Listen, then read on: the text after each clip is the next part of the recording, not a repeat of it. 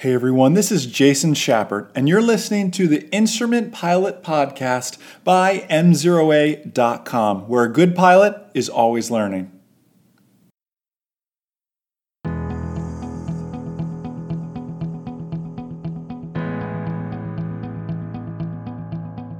What are the differences between currency and proficiency?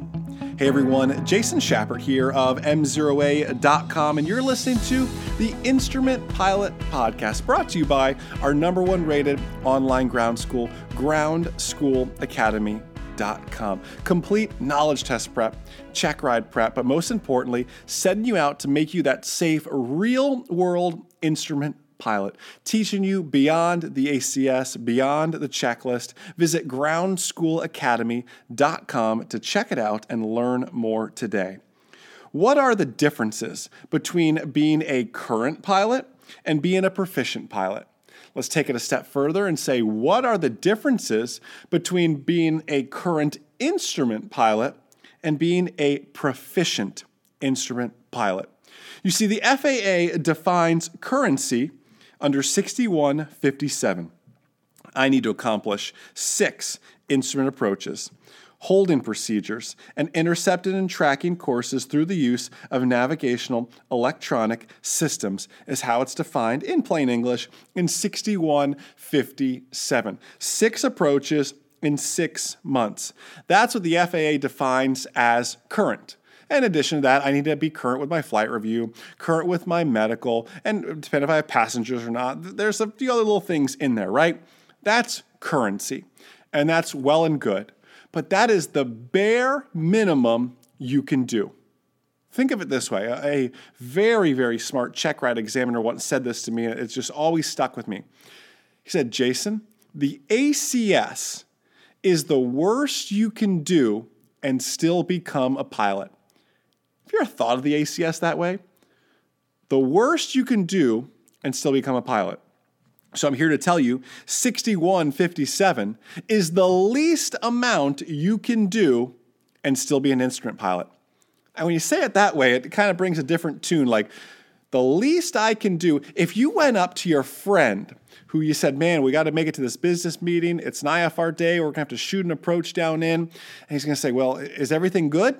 You're say, yeah, I did the least amount I could do to legally make this flight. How is your passenger going to feel when you say that to them, right? Because that's essentially what you're doing with currency. You are doing just enough to be legal, just enough to be a little bit dangerous, shall we say. So then, what is proficiency? Proficiency is would I take my son or daughter or spouse flying? Proficiency is would I take my coworker flying? That's what proficiency really is. If currency is the least I can do and still be, you know, legal, proficiency is above and beyond that. So what are some items we can do to maintain proficiency? Because if you're working on an instrument rating, or you are a, shall I use the word current instrument pilot, you know that the principle of disuse sneaks up faster in instrument flying than it does in any other certificate or rating you are going to pursue. Think about proficiency this way How can we increase the overall number of approaches and holds? And intercepting and tracking we do. Maybe you say, you know what? Six is what the FAA says. It's eight for me. Or maybe the six is fine, but it's to be six totally different, six extremely challenging instrument approaches, different types, reading different plates, shooting approaches I've never shot before into different airports I've never been to before, finding new ways to challenge myself. Maybe it means getting actual time versus hood time. If you've been following me for any amount of time, you know I have been talking about currency versus proficiency. It is just my theme all of last year, all of this year, and for years to come. I, I'm getting way ahead of myself and outside the scope of this topic. This is more like the CFI podcast kind of topic. But one of the hardest things for a flight instructor to teach is good decision making.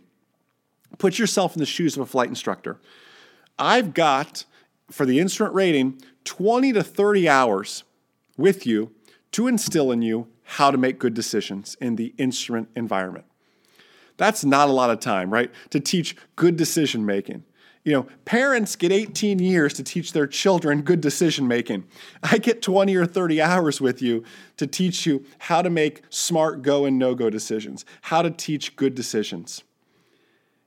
A proficient pilot knows how to set hard set personal minimums to succeed to make those smart go and no go decisions. The hardest thing you'll teach. One of those great ways to build up those hard set personal minimums is to fly in actual conditions.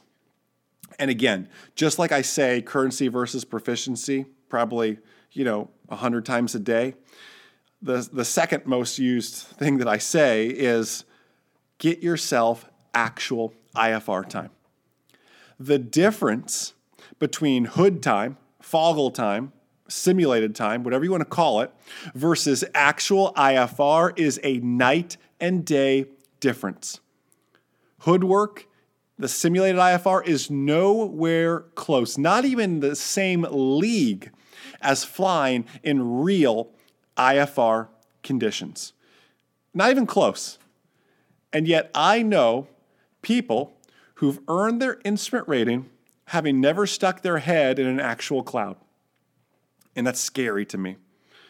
Because the moment you do it, uh, you will realize what an immersive experience it is because it's never that perfect little stratus layer you expect. It's that cumulus layer you're going down through. And you're being immersed in the clouds. You see the rush of the clouds going past you. You're getting bumped around, catching updrafts and downdrafts. And it is it is an immersive experience. And I'm telling you, hopefully you're nodding your head right now, going, yes, absolutely. You have to get actual IFR time. There is such a difference. Let's continue with this theme of proficiency. What about your total hours? What are your total hours, VFR or IFR? Let's combine them both in the past 30 days, the past 90 days, the past six months, the past year. Do you have flying goals set up like that? You know, in school, we set goals. In business, we set goals. In our jobs, we have goals. Do you have goals for your logbook? Do you have a 30 day goal? I want to fly four hours, you know, an hour a week. That's my goal this month. 90 days, you have quarterly goals. I want to keep up with my hour a week plan, plus, I want to fly one long cross country each quarter. Like these aren't hard goals to achieve. Six months, one year goals. Do you have these flying goals set? And then do you have backup plans? Because you know what? You're going to plan that beautiful cross country one day and you're going to get a really crummy day that greatly exceeds your personal minimums. We learned how to make good decisions, and you make the good decision not to go that day, but to reschedule for next week. And you do that instead. You have to work towards that we um, when I record these, we live stream it on YouTube and on Facebook, and I encourage you to to watch as well. It's a lot of fun. Just kind of do it in the middle of the afternoon, and you can leave it playing in the background on YouTube and on Facebook. But I always ask the audience before I start recording the podcast, kind of some of their ideas and some of the things we came up with. You know, obviously we talk about the idea of different approaches, but reading different approach plates. Really, the theme of staying in the system. By that I mean the IFR system it could be the flight train system too, but staying in the IFR system, it's so easy when you go out there and it is a gorgeous IFR day to just go, oh, you know, I'm sorry, gorgeous IFR day. It's like an oxymoron, right? Uh, to some. Um, it's a gorgeous VFR day. It's so easy just to go, oh, I'll just get VFR flight following. I don't need to fly IFR. And we only file IFR when we have to. File IFR even on those gorgeous days, just to get priority into the busy airport. You may not get the perfect direct to routing that you want to, but you'll get you'll make up for it because you'll get better routing, better sequencing coming into the actual airport, and it all kind of wash even here. But most importantly, it keeps you in the system. Like I was sharing with your 30, 90, six, six month, and one year goals, what are what's the action plan here? Beyond just those flights, having a plan. What are your weaknesses? What are some things we can work on? That's where we want to kind of structure this. You don't have to, just because you earned your instrument rating, doesn't mean you have to stop flying with a CFII. You can still go up and fly with a CFII. It's a, I hate using it's not a license, it's a certificate. It's easy to say it's a license to learn, it's really a certificate to learn. But it truly is. You don't have to just fly with a flight instructor every 24 calendar months when your flight review is due. You can go up with instructors more often than that. And then, what are some things we can do when we're not flying to work towards proficiency? What about chair flying? What about liveatc.net? What about being that airport bum and just spending time immersing yourself in the system, even on the ground? All excellent ideas. Listen, thank you so much for making the Instrument Pilot podcast, one of the most listened to, highest reviewed, best reviewed uh, aviation podcasts on iTunes. We certainly couldn't do it without you. Be sure to check out our other great podcasts the Private Pilot Podcast, the Commercial Pilot Podcast, and the CFI Certificated Flight Instructor Podcast. Uh, be sure to visit mzeroa.com, follow us on Facebook, subscribe to us on YouTube so you see these great live notifications, all the great videos that we do. And I hope you'll think of us when that knowledge test comes up, when that check ride is near, or you know what, when you want to excel and be a proficient pilot, we are here for you. Enjoy the rest of your day, and most importantly, remember that a good pilot is always learning. Have a great day, guys. We'll see ya.